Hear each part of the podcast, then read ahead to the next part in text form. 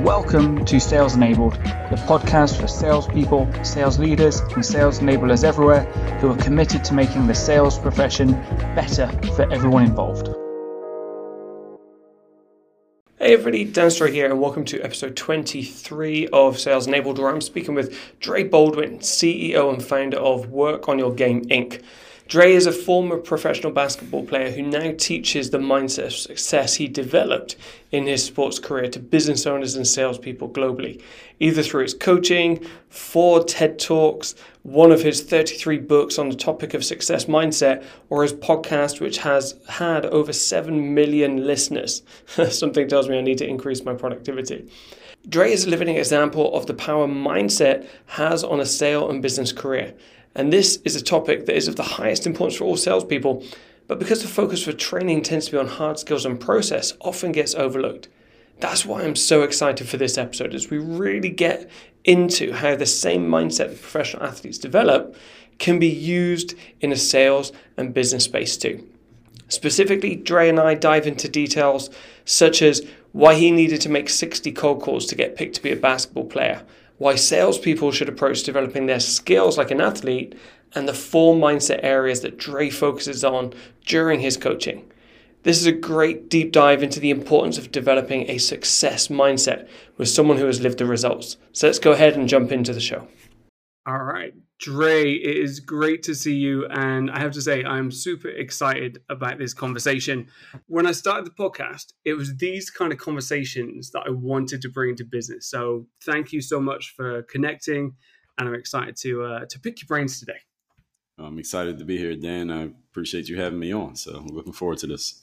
So before we even get started, tell us a little bit about your story just so re- you know listeners can understand why I guess I'm so excited about hearing from you. Sure. Well, uh, the two minute background. I come from the city of Philadelphia, now in Miami, Florida. I always played sports growing up. Got into basketball by age 14, which is pretty late for someone who's ambitious in a sport. Only played one year high school. Played Division three college ball, which is the third tier of sports. Doesn't really produce pro athletes. They don't really come from that level. I got out of college, still wanted to play pro ball, even though nobody was offering me an opportunity. So I had to kind of make my own opportunity. So my first year out of school, I worked a couple regular jobs. Then a year removed, I went to this event called an exposure camp, which is kind of like a job fair for athletes. Played pretty well there. I leveraged my performance there and the results from that to get started playing pro ball. And that was in 2005. To give everybody a time frame here, I took the footage from that exposure event and I put it on this brand new website called YouTube. And that's where I started this parallel career. And even though the internet thing was not really a career until several years later, but I started to build an audience. So around 2010, uh, my phone was not ringing. I was a free agent in sports. And I looked at what I had going on in the internet because I had this audience and I figured, how can I start to maybe monetize it? So, you know, some, from, from some books that I've read and people I've been following, I got some ideas on how I could create products. My first product was a $4.99 training program for basketball players and that's how I got started really in the entrepreneurial space. And but I've always been a salesperson, always had the the business mindset, even though I didn't always have the tools and the strategy. But I started to develop those, and in the last five years of my pro basketball career, from 2010 to 2015, I was selling things on the internet, building up an audience online outside of basketball because I started talking about mindset as well, yeah. and and I was playing basketball. So by 2015, when I stopped playing and started doing what I do now full time, which I've been doing ever since, I already had an audience. I already knew what I was going to be doing. I knew what I was going to be talking about. So my transition from sports to business was not the normal transition simply because I'd already been creating momentum up to that point. So that's how we got here. Amazing. And I think this this is one thing I've noticed. I've been training salespeople for a, a good amount of time. There's something about that sports to business transition that goes really well. There's some sort, and you you mentioned their mindset. There's some sort of approach that people take that is so similar between sport and business or sport and sales. And I don't know what it is, but I know you're going to bring out some of the ideas and tips that you share with people today. Whether it's a, a competitiveness, whether it's just a, a willingness to put in the work behind the scenes so when game day comes, they've got more in the tank than anybody else. I'm not entirely sure what it is, but I'm really keen to hear your idea. Uh, also, as somebody who has dabbled in sport, I'm going to say dabble uh, just because I'm next to you. Um, you know really excited to see how also because I'm I'm guessing there were so many obstacles and, and uh, just roadblocks to getting into pro sport. You know, I've played against Div three athletes. That they're, they're not they're not bad. they're extremely good athletes. It's right. just there's such another gap to the pro level. So what was it? What was it about you? So, like you say, there's thousands of Div 3 athletes all wanting to get into pro sport. What was different about you? How did you make that transition successfully? As far as from sports to business? No, let's go let's go into pro sport because I think that's a big gap. And then we're going to talk about sport into business. Okay. So right around age 15 or 16, then I started to think. I was going to say believe, but let me say think that I could play at the pro level because I didn't really have any information, right? So this is yep. I grew up in the 90s, so this is not it's not like you look on the internet and see what everybody else is doing. You just know your little neighborhood. So yeah. 15, 16, I started thinking, all right, this is what I want to aim for. Again, only played one year high school. I played Division three college ball. So even when you're playing at that level, even if you were amazing, you're only playing against guys who don't even have the ambition to play pro. So you're not really yeah. in the big picture. You're not proving anything. So yeah. when I got out of college, I knew this because there were players who had better careers than me at that level who didn't get any opportunity to play pro.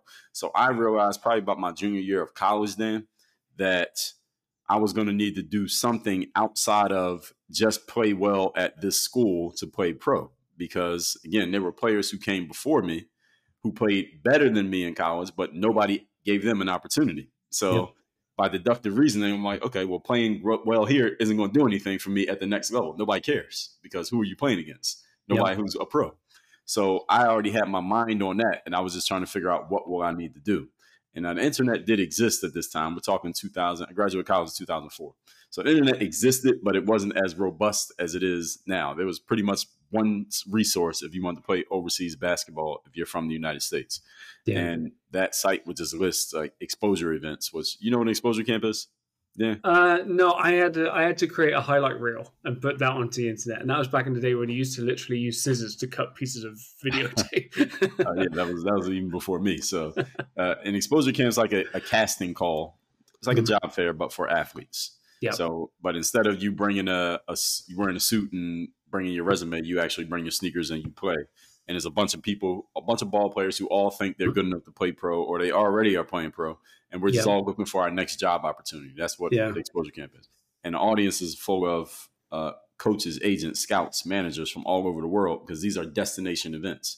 They come to these events specifically looking for their next employee, basically, yep. next player they want to sign up.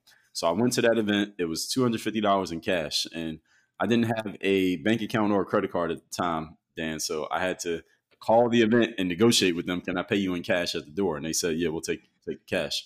They would have took anybody's money. I later found out, but they they say, yeah, we'll take your cash. And I had to negotiate because at the time I was working at a, a gym, and you work in retail, nobody gets the weekend off, right? So this camp was Saturday, Sunday.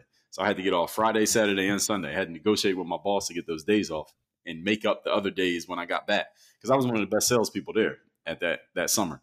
Yeah. And so I got the days off. We drove from Philly to Orlando. It was about a 19 hour drive. I hopped out of the car Saturday morning at 9 a.m., which was the start time of the camp. So I could have got away with that at age 23. Couldn't do it now, but I did it then. And uh, played pretty well. Again, those two days played well. It was only two games on Saturday, two games on Sunday. That's how these camps go. Mm-hmm. And I got a good scouting report, which is third party validation that this guy is pro level and I had the footage, which is on this thing called a VHS tape. You remember those? I do remember those. Oh yeah. Right. So so that that's what happened there. And I did not sign a contract on the spot. So this is not some yellow brick road Disney movie. I had to get back to work. I had to be back at work on Monday. So we got right back in that rental car and drove right back to Philadelphia. It was me and a couple of my teammates who I played in college yeah. with. They also had professional ambitions and had to be back at work on Monday. Uh, and that's what I what I did when I got back. Then was I started Googling basketball agents. So anywhere, any agent who had a phone number listed, I called them. And I just, yep. I'm just straight up cold calling basketball agents because I don't know anyone overseas. So I figure I'm going to play overseas, but nobody knows me. So who's the go between? That's the agent. So an agent in sports is the same as a literary agent or entertainment agent. They have the connections to the jobs and they they represent the talent. So I just needed an agent to represent me because again, nobody was checking for me coming out of college. So I needed to sell an agent on selling me. So I called 60 basketball agents. Out of those 60 agents, and each one who I called, I said, Hey, here's who I am. I got the scouting report. I can send you a link to the scouting report, and I have this footage. So these 60 agents said, okay, out of the 60, 20 of them said, let me see what you got. Let me see your footage. Now, mind you, this is VHS tape. I had to make copies of the VHS tape and physically mail the tape out to these 20 agents who asked to see my footage. And of the 20 who I sent the footage to, one of them got back with me and said, okay, I will represent you. And that guy was the guy who helped me get my first job uh, playing professional basketball. So that's how I got started. That was in the summer of 2005. That's how I got started playing overseas. That's amazing. And uh, I'm sure the the career was successful, and you got plenty out of it, but also had to put a lot of work into it. So let's do let's just start on that then, because we've got salespeople listening to this.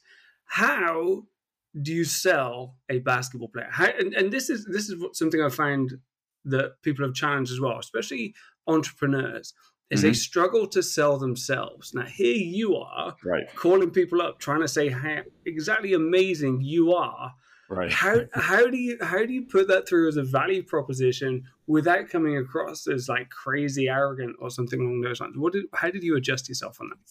It's a great question, and I, I never thought of it. I never thought about that part there, like not sounding arrogant. It was just the thing is several several pieces to this answer here. So number one is that I've always had this ability to sell myself, and I mm-hmm. got this from when I was in college. I've always had jobs. I started working when I was 15 years of age. Is my the era that I come from, neighborhood I come from. My parents would always tell the kids, "Look, when you get old enough that you can legally work, you're going to get yourself a little a weekend job. It's not like a full time yeah. job. You still go to school, but McDonald's, no Pizza Hut, those kind of jobs. I worked at all of those places. I had 20 jobs before I got out of college. Yeah, and I remember I had this job in retail once. It was a hat store. They just sold hats. It was called Hat World. And the woman who worked there was about my mother's age, about 20 years older than me and we would just talk because it's a little tiny store. We're in the mall in the middle of the day on like a Wednesday. Nobody's in there. So you're just talking to each other. And I would just ask her about her background, what she had been doing up to that position. She had had all these retail management jobs. And I was impressed because when we were kids, again, back in the days, this is before the internet. When you wanted to get a job, you had to go physically to the place, ask for an application. They give you a piece of paper, you filled it out with an ink pen, and you handed it back to them. And anybody who could get a job, we were impressed because like we would fill out applications and never get called back. So yep. she got had, had had all these jobs. So I said, "How did you get all these jobs? How did you get hired for so many jobs?" Because she had been a manager at like every retail place you could name. She said, "Well, I got the interview and I sold myself." And she kept saying that phrase, "I sold myself." Every interview I got, Dre, I sold myself. And I never heard anybody use that phrase before. But mm. it made mm. perfect. As soon as I heard it, I understood it. That you had to be able to talk yourself up in a way that again, you, you don't sound like you're being hyperbolic, but at the same time, you're telling the truth. And yeah. that's what I tapped into when I got out of that exposure camp. Now I have proof as well. So it's not like I'm just talking, I have proof. My proof was here's a scouting report of someone saying this guy is a pro level player. And here's footage of you can see me doing the stuff that it says I can do. So I already had the proof. All I needed to do was get in front of one of these agents and say, look, here's what I got, here's who I am. No, I'm ready to play now. I can do this, I can do that. And that's what I went and did. And I realized, because again, go back to what I told you a few minutes ago, Dan, that coming out of a Division three college, uh, believe it or not, most players who play Division three ball, I would say about 60% of us think we're going to play pro ball. Everybody thinks, every college basketball player thinks they can play professional basketball. Yep. So yep. if you ask any college ball player, they all think they're going to play pro.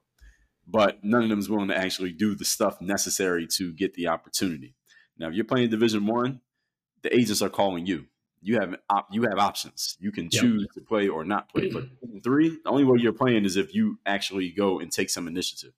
And I realized that I had more initiative than most of my peers. So that's, I mean, it's the reason why I went to that exposure camp. $250, 19 hour drive, negotiating three days off from work. Like I, just those three initiatives alone is things most players wouldn't have done. So when I got that scouting report and that footage, I said, what else can I do that other players are not doing? Because you got to understand, there's about 5,000 jobs for an American born male to play basketball worldwide in the whole world, yeah. 5,000. That's not yeah. a lot of jobs. People think that sounds like a lot. That's not a lot. So, and also coming from the D3 level, Dan, what really on the court made me that much different from about 500 other players? And yeah. honestly, nothing. Uh, nothing. And there are other players who had the same comparable skill ability than I had. So what was going to separate me from them is I got to do what they're not willing to do. And I know the hmm. mindset of a lot of athletes. They think, well, I'm just talented, I'm good. When I get on the field or the court, they'll see that I'm good and it'll happen. Well, I'm thinking to myself, well, how am I even going to get on the field or the court? So I what am I going to do that they won't do? And I always again, I had the sales mindset. I know most athletes don't have that. They have the athlete mindset. They'll just go yep. do athletic stuff and everything will come to them just because of that. I knew I had to do something more than that. So that that was the mentality that got me making those cold calls and getting that agent. And I had to do that more than once. So my career was not again, even once I got on, it wasn't a yellow brick road after that. I went to more than one exposure camp. I had to find another agent because one agent said I don't want to be a basketball agent anymore. I had to find another one. So these these kind of things happen. But again, I was always a salesperson, always a person willing to go and uh, one of our principles here, work on your game, is personal initiative. Go make things happen instead of waiting for things to happen. Right. So yep. nobody's calling your phone, you ring some phones. Nobody's knocking on your door, you go knock on some doors. So i always that type of person.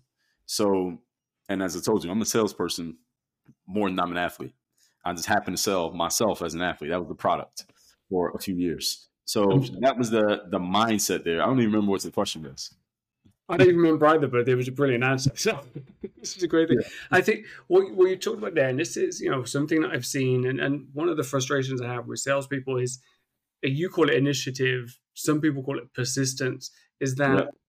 I want to get somewhere and I'm going to do whatever it takes to get there. You mm-hmm. made 60 calls, you had 40 no's. That's a two third rejection element. Like that would beat down enough people to go, oh, I've made a couple of calls, it hasn't worked. Maybe I'll try something else. You know, there's, so there's that persistence piece, which I think is just phenomenal. So I think, yeah, people should listen to that. If you know you've got a route, just go and keep going. Try different ways. 60 different ways to get to one spot is not unreasonable if you know you want to get to that spot. So I That's like right. that persistence. I love that. Let's talk a little bit about YouTube, just real quick, because what I what I'm thinking right now is that you've looked at YouTube and you thought, oh, how can I capitalize on this?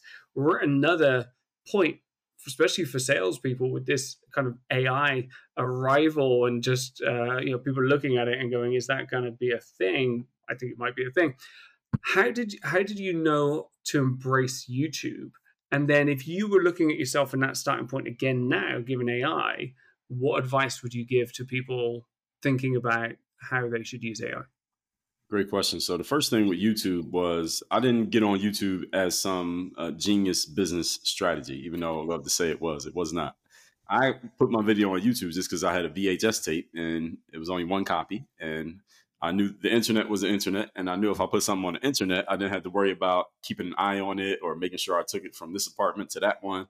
It was just be on the internet. It was just there. So I said, let me just put the footage there, so at least it'll be safe. That's the only reason I put the video on YouTube. So as long as YouTube didn't go away, so I was just I gambled that YouTube wouldn't go away, and it didn't. So what happened is after I put that video up, maybe a few months later, I just went to the website just to check, make sure it was still there, and there were comments on the video. So there were people who had found this video, and again, nobody knows my name, so nobody's looking for me. They just happened to find a random basketball video. This guy looks like he can play, and they were leaving comments like, "Hey, who taught you how to play? Where do you play at? How often do you practice? Can you make videos about this or that or that?" Because they saw that I looked like someone who might be able to help them. So what yeah. I realized then was that I had an audience of people, and this is a very small, very small audience at first, of young players who are maybe about ten years younger than me. They had the same challenge that I had had at their age. The difference is they could go to the internet and get help, whereas I didn't have the internet to go to to get help. So I said, all right, how about I just take my little cheap hundred dollar camera, which is what I had at the time. This is before we had cameras on our phones, and I'll just take it with me to the gym, and I'll just film the workouts that I do, and I'll you know, cut little pieces up and put it on YouTube. This is what the players want. Okay, I'll do that. It didn't doesn't hurt me. There was no money to be made on YouTube at this time, so it was nothing to for me to benefit from it. But yeah. it, it kind of you know helped my ego, I guess, a little bit that I was giving somebody something that they could use. I didn't even have a tripod then, so there was a little bench. You're leading stuff up. Yeah. Court. yeah, it was a little bench next to the court where you would put your stuff down, your gym bag and all that. I just put the camera on a little bench and just pointed it towards the court and just push record. I didn't even stop or start the video. I just filmed the whole thing. And then I would just put it on my computer and I would just take little pieces to look interesting or you know impressive. And that, that's what I'll put on YouTube. And it would just be randomly. It's not like I was putting out videos every day from the beginning. There was no content strategy. Yeah. I put videos out whenever I felt like it because again, I'm not making money from YouTube. So why do I care if I put a video on YouTube or not? I didn't care. Yeah. It was just whenever I got around to it. But I did it. It was inconsistently consistent. So it'd be like once a month. I put Yeah. a video on YouTube. But every time I put a video up, people were like jumping on it immediately. So no matter what it was, because I was the only person online in any sport at this time putting content out showing you how to practice this sport. Nobody was doing this in any sport in 2005. And I did that from 2005 to again about 2009, 2010. I was doing it inconsistently, but they knew my name. And Yeah. my name was only growing by word of mouth. So there was no ads, there was none of that. It was just word of mouth. People, ball players were telling other ball players, hey, go on YouTube and look up this guy named Dre Baldwin, and he's showing you how to practice basketball. And that's where the YouTube thing came from. And what's ironic to this day is that if I'm out at the mall or something, somebody recognizes me, nobody recognized me for being a professional athlete for almost 10 years. They all recognize me for being on YouTube, right? So it's just funny that YouTube got me a lot more attention than the thing that I was actually working on, which is the only reason I made YouTube videos because I was practicing to be a pro athlete. But nobody knows me from being a pro athlete. They all know me from YouTube. Well, that's the power of the internet, right? Um, Especially if you get it right. So you know, timing, timing was a factor. So if you look at AI now and the opportunity, how are you how are you thinking about AI? How do you think Oh, yeah. other people should be thinking about AI? Yeah, that was the other half of your question. I forgot. So with the AI, I think well, first of all, AI is coming. I was just Yeah. on. I was looking at this app that I have uh, like a paid membership to yesterday, and they have this thing called the AI Extender. You ever seen Hmm. this? No. So the AI Extender is you take a photo and it it puts the photo on on the screen in a square, and then they make a square that's like bigger than the like a frame that goes around the photo that's bigger, and you can extend it as much as you want, and then you hit the button to AI extend, and it will analyze the photo, and it will make the photo bigger by make putting AI stuff around it. So I had this picture of me sitting on the couch, right? So imagine like how you can see me right now. You see the bookshelf Yeah. behind me. Yeah. If I did the AI extender on this, it would extend the bookshelf and put more books behind me that don't even exist, but it would look like a real photo. And I'm like, this is crazy. And then you have another one where it's called the AI, like you can add stuff. So you can basically take a photo of you. Let's say you take the photo of you right there and you highlight the part that you want to get rid of and you say, put me in, put me in a, a uh, in an amusement park. And Yeah. the photo will look like you're in an amusement park. It will look like a real photo. Or you can say, put me next to, I did one where I said, put uh, some women at a party with champagne. And it was women next to me with champagne glasses, and it looked like a real photo. Like you would not think that it was AI generated. No So way. AI is coming, and you can create things out of literally nothing. You got to have some idea what to tell it to do, though. That's the the challenge that many people are going to have is what do you tell it to do? Because you can tell it literally anything, and it can do it. So as far as content goes, first of all, the uh, being able to put like uh, the text, the captions on the video is a good thing, and Yeah. it can you can create a ton of content in a very short period of time with AI. Again, Yeah. you just got to figure out what do you want to have it create, and how are you going to organize it in such a way that people can get value from it. I think there's a ton, a ton of opportunity there. And me myself, but as much content as I've created, I want to create more of those like you know those little montage videos, or it'll be like some motivational speaker, and they'll put some Oh yeah, music the behind. it. dramatic music. Yeah, Ha- and Hans Zimmer writing the theme. Yeah, yeah, those videos blow up. Like you'll see some Yeah. of videos have a million views and is made by some random person that you don't even know who made it. But those people make entire channels out of that. Motiversity is like I listen to that stuff while I'm on the stepper. Right when I'm doing my cardio, which I very rarely do, but that's that's the only thing that gets me through it. I can Right. I'm in I'm in the zone and I'm listening to that stuff. Right. So, So- there's a ton of opportunity. So I want to take some of my content and mix it with AI, and I can make a whole channel just off of that. That's so cool because salespeople are obviously generating content and they're generating um, messaging and they're writing emails and stuff. So I, I think the sales application is really interesting. You Mhm. said for your videos, you obviously got the feedback and it kind of gave you guidance. How did you know? Because this is the one thing I've seen is people are creating content.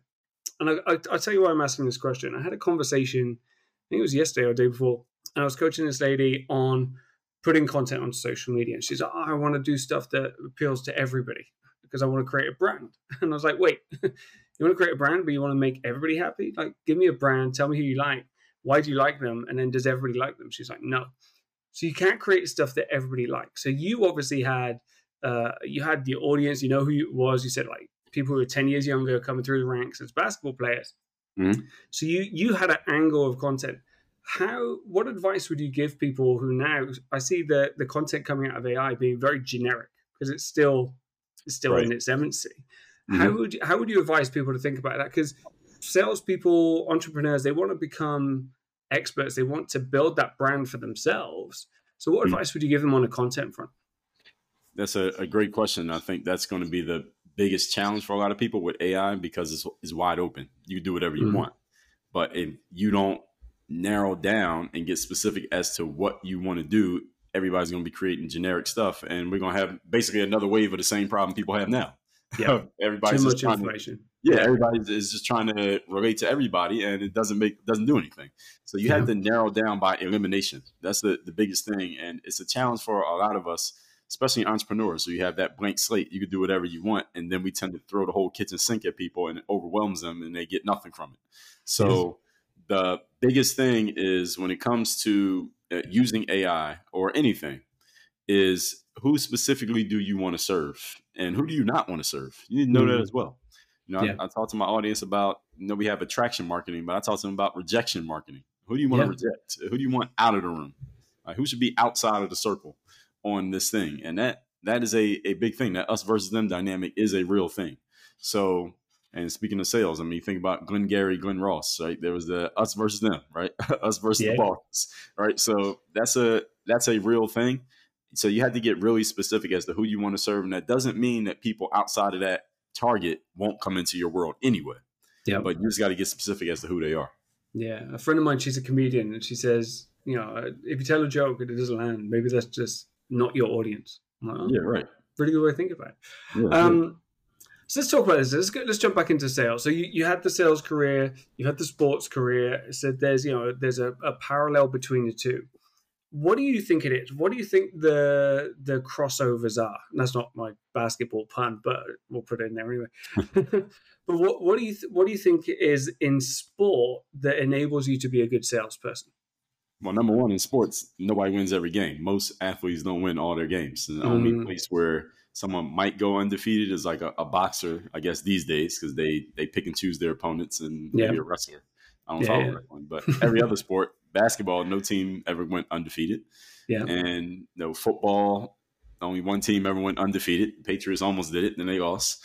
All right, so you take losses in baseball. It, the old saying in sales is in baseball, you get on base one out of every three times you're in the Hall of Fame, and they pay you the ten million dollars. Right, yeah. so it's the concept of understanding that not every shot you take is going to go in, but you show up as if the shot is going to go mm. in. Understanding that every no gets you closer to a yes. Right. So if you take enough shots, eventually you'll score enough points. Uh, in in the sales world, that's pretty much how it works. Like I made again, I called 60 people. One guy eventually said yes. So honestly, it was one out of 60. It wasn't even 20 out of 60. It was one out of 60 yeah. because 20 of them got my footage and they still weren't interested. So the whole thing is just understanding that that mental toughness that you're going to take a bunch of shots. Not every shot's going to go in, but that's okay. Every no gets you closer to a yes, and you kind of get calloused from the nose. They just start to just uh, fall off of you, and they don't slow you down. You just go right to the next one. Who's the next one going to be? Who's the next one? Who's the next one? Of course, you want to get better at closing more often, but uh, you have to have the right parameters. You got to have the right expectations because sometimes, depending on what you're selling, people just don't have the means to buy it. So if you talk to 10 straight people and don't have the means to buy what you're selling, it doesn't mean there's anything wrong with your ability to close. It just means you're talking to the wrong prospects. Yep. Or you didn't know if they were the right prospects until you got on, into the conversation. So it's just making sure you set the right expectations given your resources and given the situation that you're in one day we'll talk about my sports background. Like I said, I told you I played football. I'm now I'm now a bodybuilder. Like I don't know how I got into that. So hence the slightly orange, uh, don't adjust your sets type look. Um, the fake tan is wearing off on the weekend. In sport, it's obvious that you need to train. Like it's mm-hmm. just obvious. It's part of the culture. You know, you go to the gym, you do the three a days, four a days if you're in trouble. Um, you know, you you watch game footage, you do all of that, right? And you you study the game, you develop yourself as an athlete. In sales, there's this concept, and you know, people fall into sales because they've got a natural talent to talk to people or something. So there, it doesn't seem to be this need to train and develop. It doesn't it doesn't always go hand in hand. But someone who's you know you you talk to salespeople as well. Someone who spent their life training salespeople, that frustration is there because athletes they get it. In, you know, obvious. Salespeople don't get it. What what would you say to someone as a salesperson who currently isn't thinking that they need to develop their game outside of like in game time, if you know? It's that as a salesperson, you're going to have it's kind of like the bell curve about 5% of your sales, they're going to be the easy ones, the layups, or some people call them lay down. Somebody just walks in, and lays a credit card down, and you just take the money. Those are the, those are the easy ones. Yeah. About 5% of your sales are going to be that. And assuming that you have a lead process, then about 5% of your sales are going to be no way. These are people who, no matter what you say, what you do, what you offer, you could, your product could be $1, they're not going to buy it. Right? They're yeah. just not buyers. The other 90%, excuse me, those are in the middle and you're not going to get all of them, but you have to get some of them. And yep. you cannot sustain a career on just the easy ones because there's not enough of them. So you got to take the, all of those in between sales and you got to win some of those. And the parallel to sports is the road game. In sports, you got home games where the whole the crowd's cheering for you. You know everything. You're in a comfortable environment, and then you got the road game where you're the crowd's cheering against you. Other team, you know, the crowd hates you. The other teams uh, all planned out to beat you, and maybe the circumstances set up for you to lose in some way, shape, or form. You're not going to win every game on the road, but you have to win some of them. Like you can't mm-hmm. only win home games and expect to be a champion. It's impossible. You got to go on the road and you got to win some games. So the in the sales world, that parallel is the athletic road game and the sales world where you're that customer who they have the money, they are interested, but they're kind of on the fence and they're kind of giving you excuses and they're giving you objections. And you are not going to close every one of those, but you can't miss all of them because you won't be able to sustain a career. What what have been the biggest skills? Like so you like you said early on, you said age 15, you were able to you figured out you had to sell yourself. Mm-hmm in your time, either selling yourself or you worked in sales as well, what were some of the key things that you learned, like the key skills that you think set yourself apart and enable you to be as impactful as you are as a salesperson? Because clearly you're a very good salesperson. I can tell that come through. What are some of the key skills that you think you've developed over the years?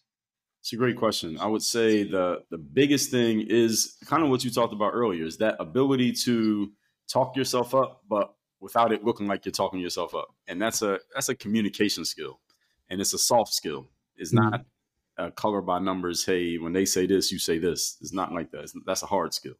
Soft skill is your ability to let people understand your value and why you're important without making it look like you're trying to make them understand why you're important. so it's, it's a it's a soft skill and it's there's a touch. There's a touch that goes mm-hmm. into it.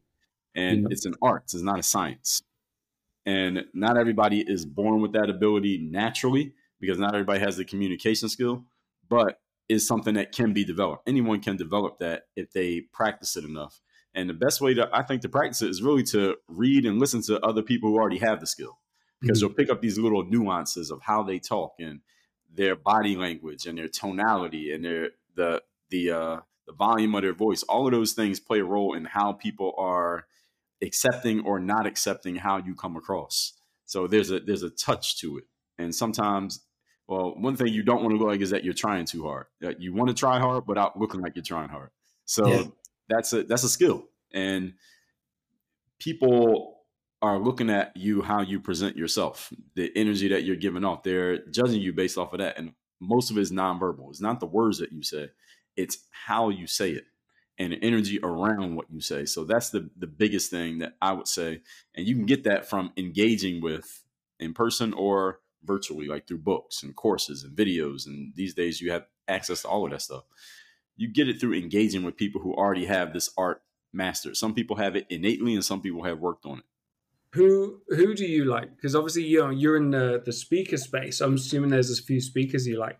Who do you I don't want to use the word copy or mimic, it's not the right word, but are there mm. people that you've taken some of their techniques and thought, I'm going to use that and I'm going to bring that into the way I communicate? Man, well, I the biggest space that I get it from is from reading from authors, mm. Not yeah. necessarily um, on stage speakers, but authors. So I would look at someone like uh, Robert Greene, who wrote the 48 yeah. Laws of Power. And I, I, don't even consider him much of a uh, he's not that much. He's not a charismatic guy. I don't think Yeah. he is. He's a great writer. Yeah. but and I what I do is I take the stuff that he writes and I translate it through my own brain and figure out how can I apply this in what I do. But uh, going back, you look at a, a Zig Ziglar, uh, Tony Robbins is a great. He's a great person as far as Mm. speaking, as far as getting his point across his way. So you have to know your style as well, and Yeah. you have to know how you're being perceived. So you look at someone like Tony Robbins. Everybody knows who he is. Uh, he's like six eight. Right? He's huge.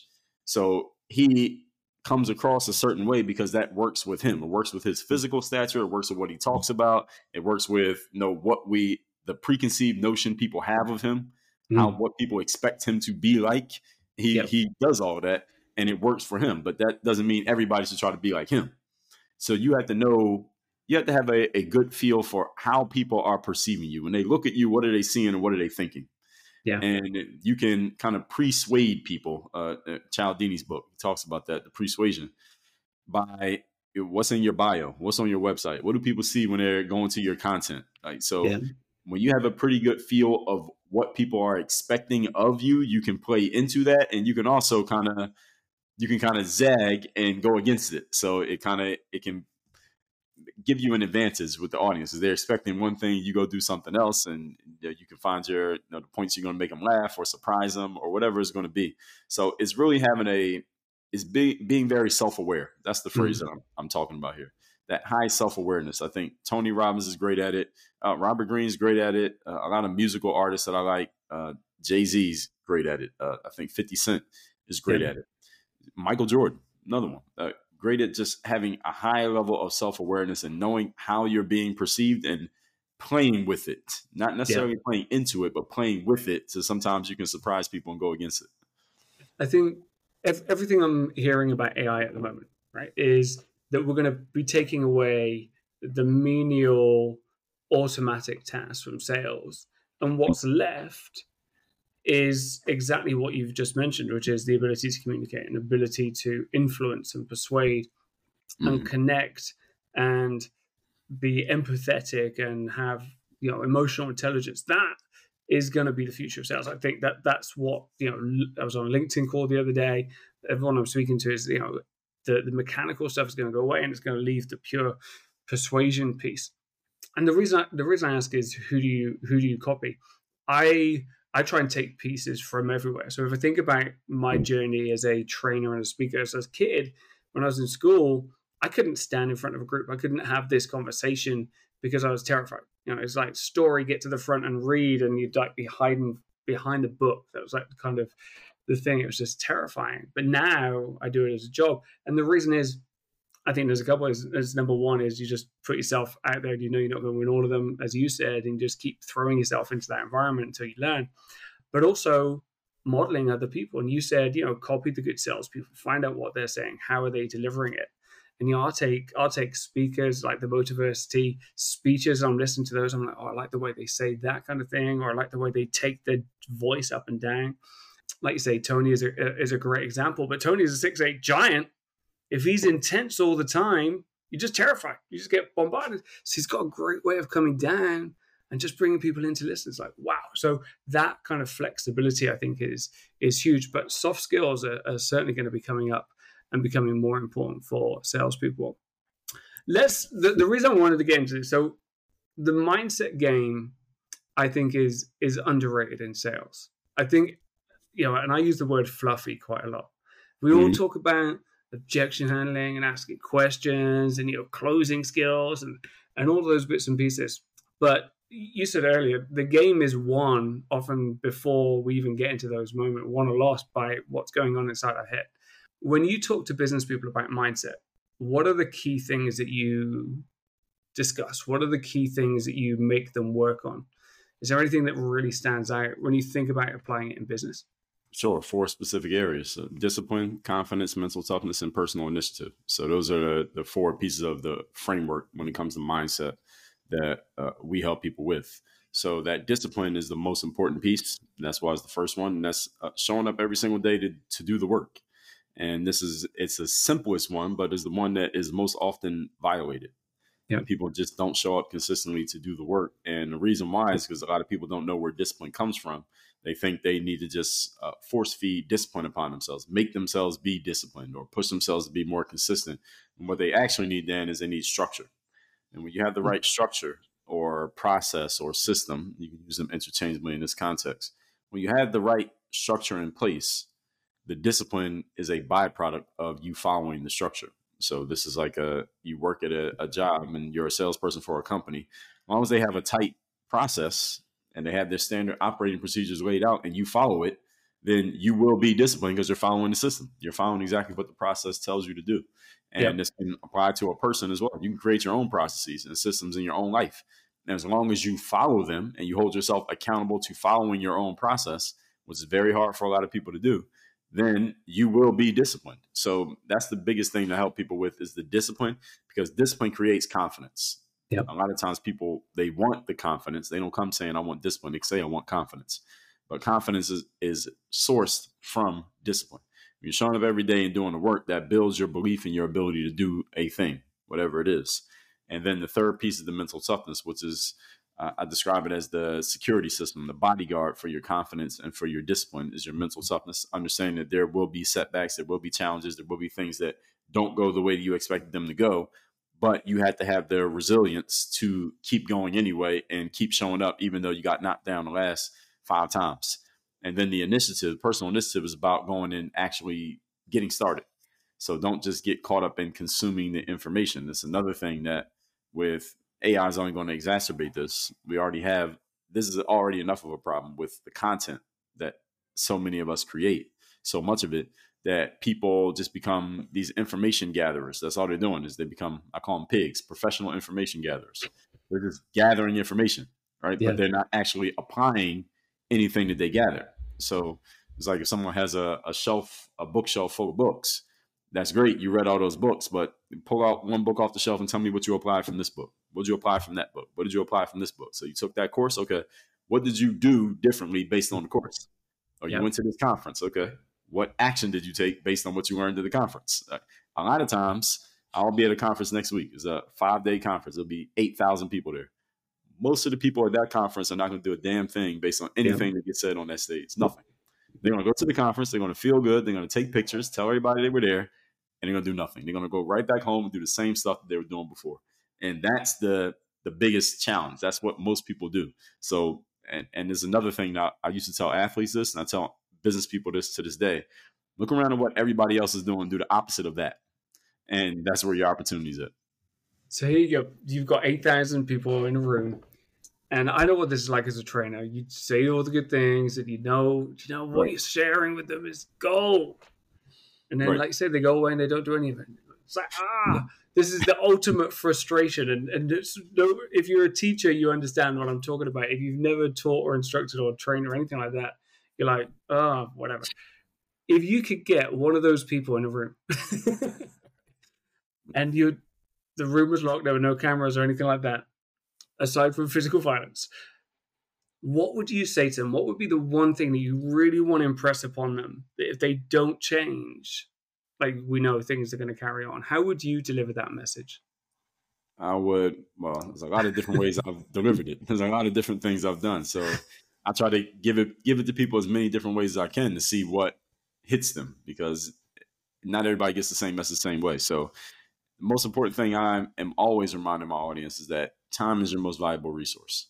Mm-hmm. Not money, not and you got five forms of investment: time, money, attention, energy, and focus. Uh, time is the only one that you can't get more back if you lose it all.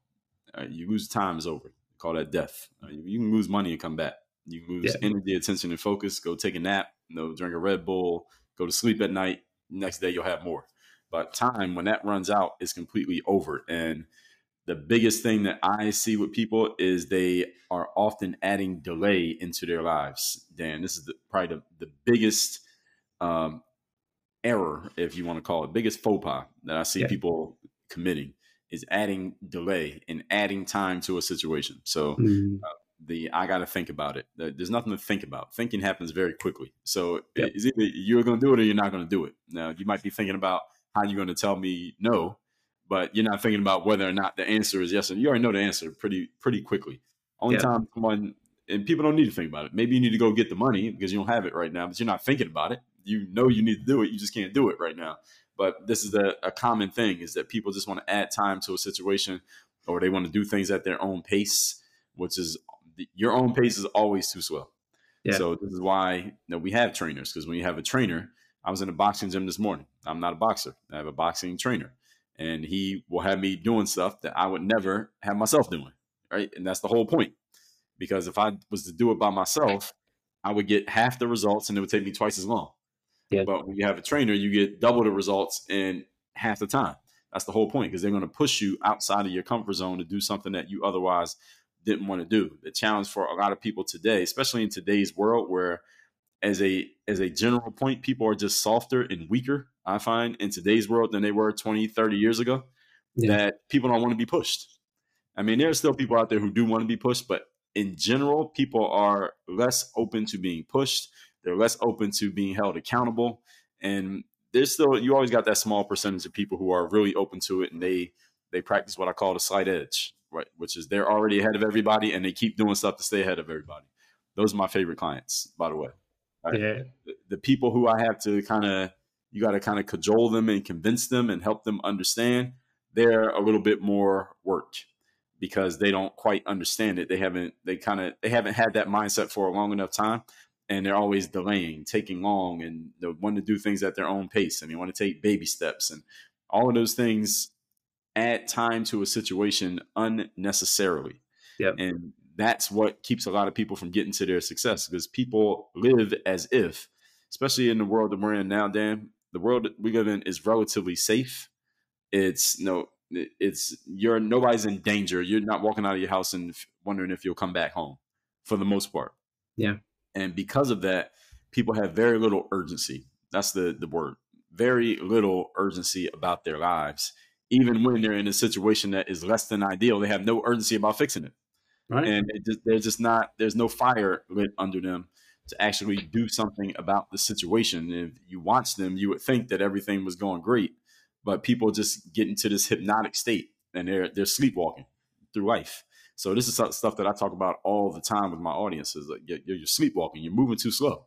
Like yeah. You have no urgency about changing anything, and it has nothing to do with the common excuse people have is their resources. Right? The common thing is I don't have the money. I can't afford to do X, Y, Z. But you can afford to move a little bit faster than you're moving. Like yep. you can afford to do a live stream every day. Like that's free. Uh, you can yeah. afford to email to your list. You can do that. You can afford to write more articles. You can afford to post on LinkedIn you're posting once a day. How about three times a day? All right, yep. it's completely free, right? and you're there are people who might see it if you post. Like yep. I've gotten clients from just posting on Instagram, doing a live stream, writing articles.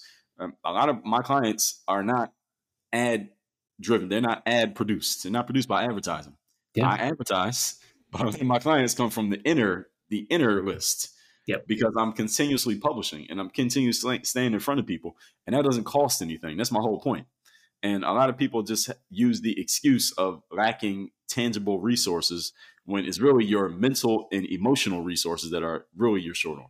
Yeah. And it's stepping outside a comfort zone, right? And I think again, right. if we go back to athletes and sports people, you are constantly thrown outside of your comfort zone. You don't have a choice, especially when your coach says, try this, or you've never done it before. I remember I was in Finland. I had it was the weirdest thing. I, only, I only learned left and right. That was all I knew, whether we were going left or right. But the coach got me. This is when I was playing quarterback. Drop back, play action, and immediately turning around and without even thinking, hitting tight end over the top on a slant. And I'm like, my hand movement was faster. Than I never had to do. My read was faster. I was like, I can't hit this. The first few hmm. times it was embarrassing. Like I'm not gonna lie, it was terrible. But then it was like coach, coach, coach, footwork, handwork, placement, do this that and then you hit it. And but that requires coaching. That requires me having trust in something. But that that requires me to do something different. Like I have to do something different. Otherwise, I'm just doing the same old thing over and over again. And like you said, having a coach does that. But people, I agree. I, they don't want to step outside the comfort zone. And that sounds different. It sounds like work-life balance. It sounds like, oh, I don't have the time. I don't have the money. It sounds like so many excuses, but it's really the comfort zone and they're not right. prepared to stretch themselves and challenge themselves. Um, right. Dre, this is this has been a phenomenal conversation. I know we've only got a short amount of time left, so I'm just going to see what we can get. Sales is a tough sales is a tough space to be in. I'd say, especially right now, as as the world's going crazy, and, and most like say people are staying inside their comfort zone and they're not wanting to change and risk doing things differently. What advice would you give to salespeople? What's the one piece of advice from your journey, your experience, the mindset, the the sports, the mental toughness? What's the one piece of advice you would give to salespeople right now? keep in mind that salespeople are who make the money move in the world. And mm-hmm. the only time anything changes, anything gets done, is somebody has to sell something, whether it's an idea, a product, or a service. So if you're thinking about getting out of the sales game, that's impossible because anything you do, you have to sell something. So I would suggest you stay in it and just get better at it because the only way anything moves, changes, or happens in life is if something gets sold. Perfect. I completely agree. Sales is what drives every business in the world, and we are all in sales. It doesn't matter what you are. Um, mm. Last part, then, just on the mindset. What's the one mindset tip that you want everybody to think about? That seems to be your biggest thing. Is it's the mind that drives results. If you could just leave one message, what would that be? Hmm. Just one message. It's developing a sense of urgency. And when you're mm. constantly thinking about that sense of urgency, you will move a little bit faster, maybe a lot faster. You get a lot more done. Uh, instead of putting things off till later, you'll get them done now.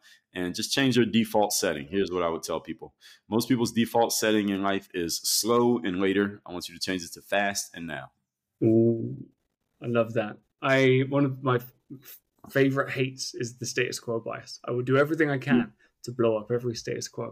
Um, but that's beautiful. So change your default from slow and later to fast and now. Brilliant. Dre, this has been phenomenal. Uh, I can see you've got books galore. How many books are you on now? 30 something? should be 33. 33. Okay. Um, so by the time this podcast gets released, we're probably going to be into the early 40s or something like that, for the sounds things. Maybe. Um, but this was a phenomenal conversation. I am I'm psyched. I'm like I'm going to listen to this back when we do the editing. I'm going to be uh, hopefully in the fast and now uh, camp. How can people find out more about you? Where would you say is the best place to connect? Sure. The, the best place is just come over to check out workonyourgameuniversity.com. That's workonyourgameuniversity.com. That's where we do all our uh, coaching, high level trainings, frameworks, etc. And only place that I coach anybody. And then uh, as far as the socials, I'm on all the social media platforms actively. We publish everywhere at least once a day. It should be more than once a day. My assistant keeping up on that stuff. And uh, probably most active on Instagram, which is just my name at Dre Baldwin. I use the stories function. So if you want to get a feel for what I do on a day to day basis, Instagram stories will give you a good idea. And then I'm publishing YouTube still. I'm on all the social platforms. Any social platforms with my name up, I'm easy to find. Awesome. Like I said at the beginning, this is this is why I wanted to get into it. Let's bring the power of mindset, let's bring the power of psychology, coaching, all of the amazing stuff that you're doing into sales, into the business world more. And Dre, I think you've done that uh, and some more today. So thanks for bringing the game, bringing the intensity, and appreciate the message. I appreciate the opportunity, Dan. Thank you for sharing your platform. You know what I think, Ron? I think that was a sales call. Good job, buddy. So you're going to buy a subscription? No, I already get the times. Bye bye.